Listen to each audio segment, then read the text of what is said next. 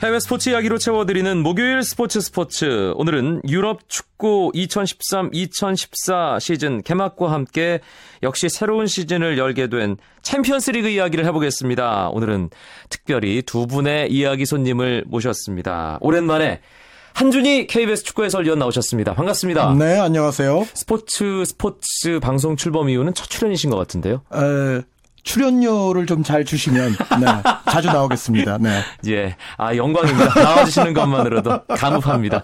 그리고 매주 목요일 밤 책임져 주고 계시는 분이죠. 박찬하 KBSN 축구 해설위원 안녕하세요. 네, 안녕하세요. 네. 유럽 리그가 개막하면서 두 분 많이 바빠지셨죠? 한준희 위원 어떻습니까? 어, 이번 주에만도 중계가 지금 바르셀로나 경기, 알메리아 경기, 그리고 슈퍼컵, 아틀레티코 마드리드 대 바르셀로나, 그리고 주말에 또 있거든요. 바빠지긴 정말 바빠진 것 네. 같습니다. 샤우팅의 소리 톤이 좀 더 탁해진 것 같은 느낌 드는데요. 아, 관리가 잘 안 돼요. 네. 예, 박찬아 의원도 마찬가지죠? 네, 저는 중계는 지난 주말에 그렇게 많이 하진 않았는데요. 챙겨볼 경기들이 많아져서 네, 밤잠을 계속 못 자고 있습니다. 네.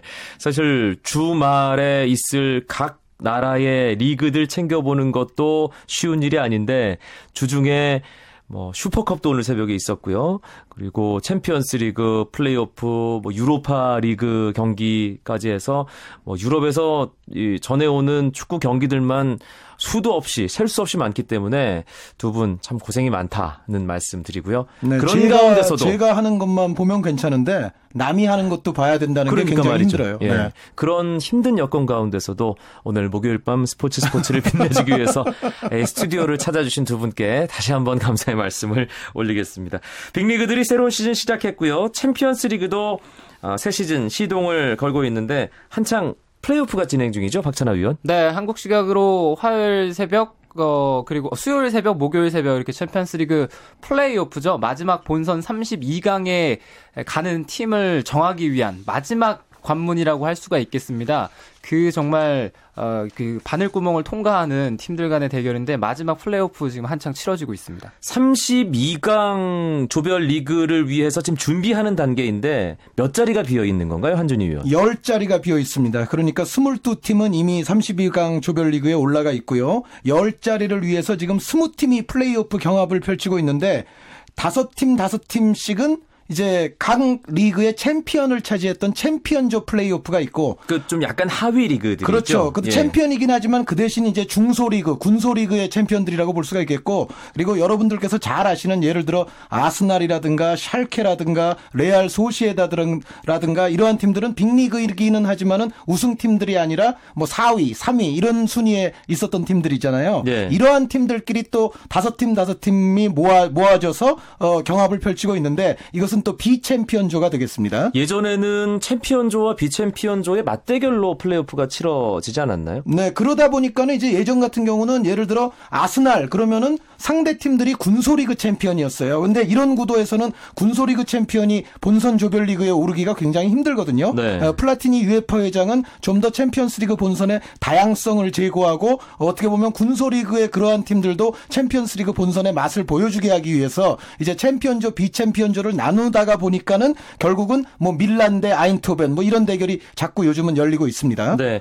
각 리그별로 챔피언스 리그 출전 티켓 수가 다르죠. 아시아 챔피언스 리그도 마찬가지고요. 유럽 챔피언스 리그는 어떤가요? 네, 일단 빅3 클럽들은 32강 본선에 세 팀이 바로 직행을 하고요. 그리고 4위 팀들은 플레이오프에 갑니다. 빅3라고 하면은 잉글리시 프리미어리그, 그리고 스페인 프리메라리가, 그리고 독일 분데스리가 이렇게 챔피언스리그 티켓이 4장이 가고요. 뭐 그다음에 포르투갈 순, 그다음에 이탈리아, 그다음에 이탈리아, 포르투갈 뭐 이런 식으로 가게 되는데 그래서 4장, 3장, 뭐 2장, 1장인데 이 뭐 챔피언이라고 하더라도 리그가 약한 팀, 그러니까 UEFA 랭킹 숫자가 랭킹이 그렇게 높지 않은 클럽들은 한 장이 주어지더라도 2차 예선 혹은 1차 예선 뭐 이렇게 여러 관문을 거쳐야지만 32강 본선에 올라설 수 있습니다. 네.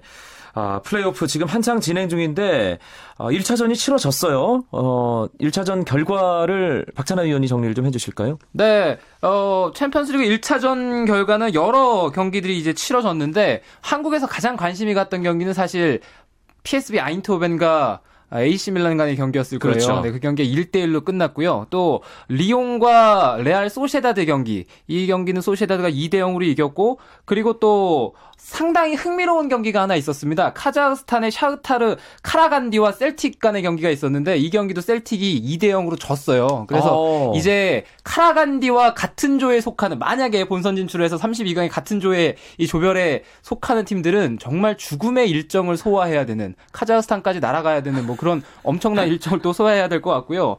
그리고 또 오스트리아 빈이 2대 0으로 원정에서 이겼습니다. 디나모 자그레브와의 경기였죠. 디나모 자그레브- 자그레브와의 경기에서 승리를 했고 그리고 또 제니트는 어, 페레이라 어, 파코스 페레이라와의 경기에서 4대 1로 크게 이겼거든요. 파코스 데 페레이라는 포르투갈 네, 팀인가요? 포르투갈에서 최근에 아주 뭐 지난 시즌에 갑작스럽게 떠오른 클럽인데 일단 플레이오프에서 1차전 고배를 마셨고요. 그리고 아스널이 이 플레이오프 첫 경기를 어떻게 치르느냐 관심이 많이 갔었잖아요. 근데 페네르바체 원정에서 3대 0으로 승리하면서 아스널은 32강에 합류할 확률이 굉장히 높아졌습니다. 네.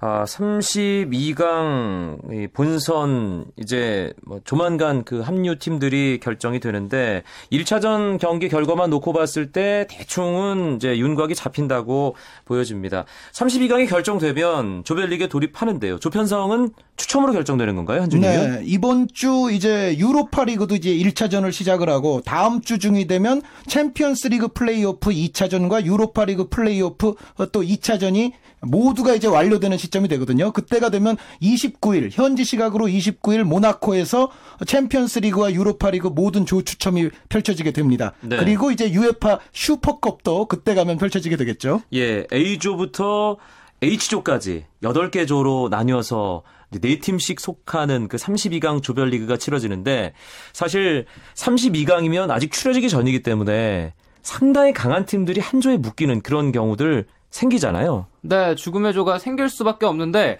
일단 우에파 챔피언스리그 이번 시즌 시드 배정이 나왔습니다. 1번 시드부터 4번 시드까지 다 나왔기 때문에 이 시드 배정을 살펴보면 대충 죽음의 조를 예상을 해볼 수가 있습니다. 지난 시즌에 D조였나요? 도르트문트와 맨체스터 시티, 아약스 그리고 레알 마드리드. 레알 마드리드. 그 조가 역사상 최고의 죽음의 조라는 평가를 받았었잖아요. 아닐 것 같은데요. 제 아닌가요? 생각에는 이번 시즌에 그것을 능가하는 조들이 두 개 이상 나올 수도 있어요. 어떤 어. 조합이죠? 왜 그러냐면은 예. 지금 챔피언스 리그에 정말 생소하기는 하지만 유럽 전체 레벨에서 봤을 때 굉장히 전력이 강한 팀들이 레알 소시에다드라든가 이탈리아의 나폴리 같은 팀들인데 이 팀들이 지금 4번 시드로 가게 돼 있습니다. 아. 그리고 지난 시즌 챔피언스 리그 준우승에 빛나는 도르트문트가 뭐 지난 시즌 지난 시즌 챔피언스 리그 성적은 있지만은 그 이전에는 또 챔피언스 리그 성적이 없는 통에 역대 누적으로 가는 예, 거군요. 5년 누적인데 그것이 도르트문트 같은 경우에는 아마 지금 3시드가 유력하고 어쩌면 맨체스터 시티도 3시드가 될지 모릅니다. 그러면은 말씀드렸던 대로 소시에다드나 나폴리가 4번 시드에 있고 도르트문트나 맨시티가 3번 시드에 있다 보면은 이게 1, 2번 시드 팀인지 3, 4번 시드 팀인지 알 수 없는 결과가 되거든요. 그러니까 바르셀로나, 아스널, 도르트문트, 레알 소시에다드.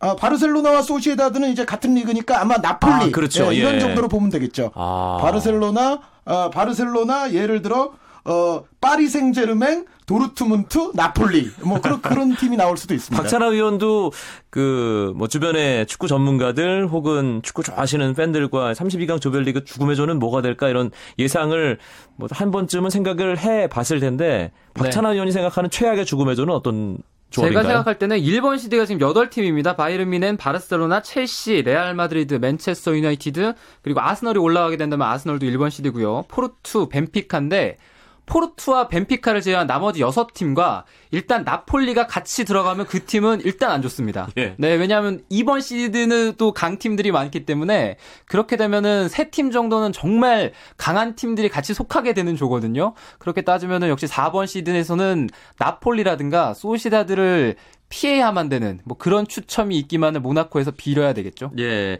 조추첨은 챔피언스리그 유로파리그 공이 29일에 모나코에서 펼쳐진다고 한준 의원이 말씀을 해주셨고요. 아, 실제로 32강 조별리그가 그럼 언제 시작되는 건가요? 박찬하 위원. 네, 한국 시각으로 9월 18일 그리고 19일에 첫 경기가 시작됩니다. 그래서 12월 10일, 12일 역시 한국 시각입니다. 어, 그날 챔피언스리그 여섯 번째 조별 예선 경기가 다 끝나게 됩니다. 네. 아, 지난 시즌에는 독일 분데스리가의 바이에른 뮌헨과 도르트문트가 리그 우승 경쟁도 했고 물론 뭐 바이에른 뮌헨이 일찌감치 우승을 확정지었습니다만 챔피언스리그 결승에서도 맞붙었습니다. 분데스리가가 유럽 축구를 지배한 한 시즌이었는데 어떨까요 이번 시즌 분데스리가의 기세가 이어질까요 한준희 위원 바이에른 뮌헨의 전력은 역시 이번 시즌 가장 강력한 우승 후보라고 해도 과언이 아니고요. 물론 이제 에, 뭐 레알 마드리드라든가 바르셀로나라든가 뭐 유벤투스, 맨시티, 첼시 이러한 팀들이 추격전을 펼치기는 하겠습니다만 액면가의 현 상태로만 보면 바이에른 뮌헨의 강세는 예상이 되고 도르트문트 역시도 올 시즌 지난 시즌에 비해서 결코 그렇게 무너지지 않을 전력을 구축을 하고 있기 때문에 이제는 분데스리가가 돌풍이라기 보다는 분데스리가에 적어도 두 팀, 바이에른 뮌헨과 도르트문트는 챔피언스 리그의 최강호급 대열에 이미 올라 있다고 하는 것이 더 옳을 것 같습니다. 우승 경쟁을 할 수 있는 충분한 자격이 있다. 바이에른 뮌헨과 도르트문트에 대해서는 한준희 위원이 그런 평가를 했습니다. 그럼 이 두 팀 말고 강력한 우승 후보 박찬하 위원 또 몇 팀 꼽아주시죠. 네, 이번 시즌에 우승할 수 있는 팀들은 역시 바르셀로나와 레알 마드리드 얘기는 해야 될 것 같고요. 그리고 저는 개인적으로 이번 시즌은 최근에 몇 시즌 동안은 잉글리시 프리미어리그 클럽들이 챔피언스리그에서 약간 약했던 그런 시즌이 또 됐었는데 이번 시즌에는 다시 프리미어리그 클럽들이 토너먼트에 올라가서 좀 다른 국가들을 괴롭힐 수 있는 시즌이 되지 않을까 이런 예상을 하고 있습니다. 네. 다크호스로 지목해 볼 만한 팀들도 있지 않을까 싶은데 아까 한준희 위원이 칭찬했던 나폴리와 레알 소시에다드 등이 포함될까요? 네, 나폴리, 레알 소시에다드 그리고 스페인의 스페인은 워낙에 양강이 강하니까 좀 주목을 못 받는 면이 있는데 아틀레티코 마드리드도 충분히 다크호스가 될 수 있을 것 같고요. 그리고 이탈리아의 유벤투스 같은 경우도 이번만큼은 본격적인 우승 후보 대열에 들어올 것 같습니다. 카를로스 테베스라든가 페르난도 요렌테 선수 공격수의 영입이 있었거든요. 네. 그리고 또 무시할 수 없는 팀이 파리 생제르맹이에요. 즐라탄 이브라이모비치와 에딘손 카바니 선수가 동시에 뛰는데 물론 이 두 선수가 현재 호흡이 잘 맞고 있지는 않습니다. 그렇지만은 파리 생제르맹의 어떤 스타일은 자국 리그 경기는 좀 대강하는 한이 있더라도 챔피언스 리그에서는 힘을 발휘할 수 있는 라인업이기 때문에 전체적으로 파리 생제르맹도 이번 시즌에는 더 좋은 성적이 날 가능성이 있습니다. 네, 지금 두 분이 언급해 주신 팀이 8강 정도에서 만나지 않을까, 합류하지 않을까 그런 생각도 들고요. 목요일 밤 스포츠 스포츠 2013-2014 유럽 챔피언스 리그 이야기를 나누고 있습니다. 한준희 KBSN 축구 해설위원 박찬하 아, 한준희 KBS 축구 해설위원 박찬하 KBSN 축구 해설위원 함께 하고 있습니다. 유럽 챔피언스 리그가 돈잔치다 이런 얘기들 많이 하잖아요. 32강 조별리그에만 진출해도 수당이 꽤 된다면서요. 네. 본선 참가하면은 지난 시즌 기준입니다. 860만 유로 원화로 약 128억 어, 7천만 원 정도가 주어지고요. 팀에요. 네. 그리고 와. 결승까지 이건 공통적인데 승리하면 100만 유로, 무승부하면 50만 유로가 주어지고 또 16강에 가면은 추가 수당, 8강 추가 수당, 4강 추가 수당, 결승, 준우승 다 돈이 따로 책정이 돼 있습니다. 그럼 2012-2013 시즌 제일 돈 많이 번 팀은 얼마나 벌었나요? 챔피언스리그에서? 유벤투스인데요. 우승팀은 물론 바이에른 뮌헨이지만 유벤투스가 더 많이 벌었습니다. 어떻게 그럴 수가 왜냐하면 있죠? 상금 이외에 무시할 수 없는 또 추가 소득이 뭐냐면은 중계권료거든요. 네. 그러니까 어떻게 보면 유벤투스가 좀 더 중계가 많이 되는 인기 있는 매치업들을 좀 더 많이 경험을 했다. 아. 그래서 전, 전 지구적으로 봤을 때 중계가 좀 더 많이 됐다. 그래서 유벤투스가 결국 모든 상금 총합과 중계권료까지 해서 얻은 수익이 우리 돈으로 천억 원 정도 됩니다. 아, 대단하네요. 1천억 원 정도를 챔피언스 리그에서 얻을 수가 있었으니까 지금 최근에 펼쳐지고 있는 그 플레이오프 10팀 가르는 경쟁이 있지 않습니까? 이게 얼마나 중요한 건지를 알 수가 있는 거죠. 그러네요. 결승전을 유치하기 위한 유럽의 주요 도시들 경쟁도 상당히 치열하잖아요. 네, 그렇죠. 음, 이번 시즌에는 결승전이 5월 24일 날 치러지게 되는데요. 2014년 네. 5월 24일. 포르투갈 리스본입니다. 아, 리스본의 에스타디오 드 스포르트 리스보아 경기장에서 치러지게 되는데요. 최근에는 뭐 잉글랜드 웸블리에서도 경기를 많이 했었는데 이번 시즌은 또 포르투갈로 이동하게 되겠습니다. 네, 아주 이거는 전설의 또 클럽 중에 하나인 벤피카의 홈구장이죠. 네. 아, 역시 한국 팬들의 관심은 챔피언스 리그에서 뛰는 우리 선수들에 맞춰져 있습니다. 2012-2013 시즌은 단 한 명의 선수도 챔피언스 리그 무대에서 볼 수 없었어요. 그래서 아마 많은 분들이 실망하셨는데 2013-2014 시즌은 상황이 조금 다르죠, 한준희 위원. 네, 레버쿠젠의 손흥민 선수가 일단 무조건 지금 본선에 올라가 있고요. 그리고 뭐니 뭐니 해도 지금 박지성 선수에 대한 관심, 특히 아인트호벤이 박지성 선수를 데려왔을 때는 어떻게 보면 국내 리그보다는 챔피언스 리그에서 박지성 선수의 노련미와 경험을 더 활용하겠다는 그런 복안이 있었을 거거든요. 근데 이제 문제는 밀란과 첫 경기 플레이오프에서 1대1이 됐는데 그게 홈 경기였단 말이에요. 그렇죠. 아인트호벤 홈이었습니다. 밀란의 홈으로 갔을 때는 기본적으로 전력적으로는 약간 불리하지 않을까라는 어떤 전력적인 예상은 있습니다. 그리고 밀란이 예, 사실 아직 세리에 이탈리아 세리에 리그는 지금 시즌에 돌입하지 돌입하지 않았던 상황이거든요. 그러니까 몸이 많이 이미 풀린 아인토벤과 덜 풀린 밀란과의 대결에서 1대1 그리고 2차전이 밀란의 홈 액면가로만 봐서는 조금 아인토벤이 불리하지 않겠나 생각이 듭니다만 만약에 이 플레이오프에서 아인토벤이 패한다 하더라도 아인토벤에게는 유로파리그 기회는 계속 남게 됩니다. 네, 아인토벤이 밀란을 꺾지 못한다면 챔피언스리그 32강에는 올라가지 못한다. 유로파로 밀리게 된다. 네네. 그 말씀이었고요. 박지성 선수가 사실 어제 새벽 AC 밀란과의 플레이오프 1차전에서 꽤 잘했습니다. 아, 그래서 많은 분들이 정말 열광을 했는데 냉정하게 봤을 때 박지성 선수의 올해 그 챔피언스 리그나 네덜란드 리그에서의 활약 어떻게 보는지 박찬하 위원 짧게 좀 정리를 해주시죠. 네, 지난 경기를 통해 봤을 때는 PSV 아인트호벤에서 역시 어린 선수들이 많거든요. 어린 선수들이 가지지 못한 경험적인 측면, 또 경기를 조율하는 부분도 이런 데서는 분명히 박지성 선수가 대단히 큰 역할을 할 수 있는 시즌이 될 것 같습니다. 네.